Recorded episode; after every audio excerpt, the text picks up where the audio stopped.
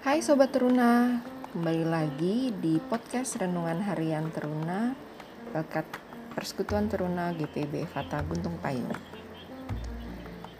Hari ini tema renungannya adalah setia mendoakan Apa yang Sobat Teruna lakukan saat merasa resah karena keinginannya belum bisa dipenuhi? Apakah Sobat Teruna akan mengeluh, bersedih, bahkan merasa tertekan? Apakah Sobat Teruna akan berusaha semaksimal mungkin sekalipun tahu bahwa itu gak ada gunanya?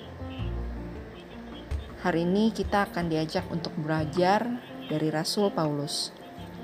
Rasul Paulus juga pernah mengalami keresahan.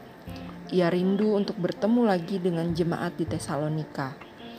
Ia rindu untuk mengajar lebih dalam segala sesuatu tentang Injil Kristus tetapi ternyata ada rintangan yang membuat dia tidak bisa ke sana. Di dalam kerinduannya itu, Rasul Paulus memilih untuk berdoa kepada Tuhan. Ia menyerahkan persoalannya kepada Tuhan karena hanya Dialah yang dapat membuka jalan untuk mereka bisa saling bertemu lagi. Sampai waktunya tiba untuk mereka bertemu lagi, Rasul Paulus pun sungguh-sungguh mendoakan jemaat di Tesalonika agar hidup dalam kasih persekutuan dan kekudusan. Hal itu dilakukan Rasul Paulus karena ia meyakini bahwa dengan menunggu sambil berdoa, maka dia akan dipertemukan dan dipersatukan pada saat Kristus datang kedua kalinya. Sobat Teruna, ketidakmampuan kita untuk mewujudkan apa yang diinginkan memang bisa membuat kita resah. Tapi jangan sampai hal itu memicu kekhawatiran yang menimbulkan masalah baru untuk kita.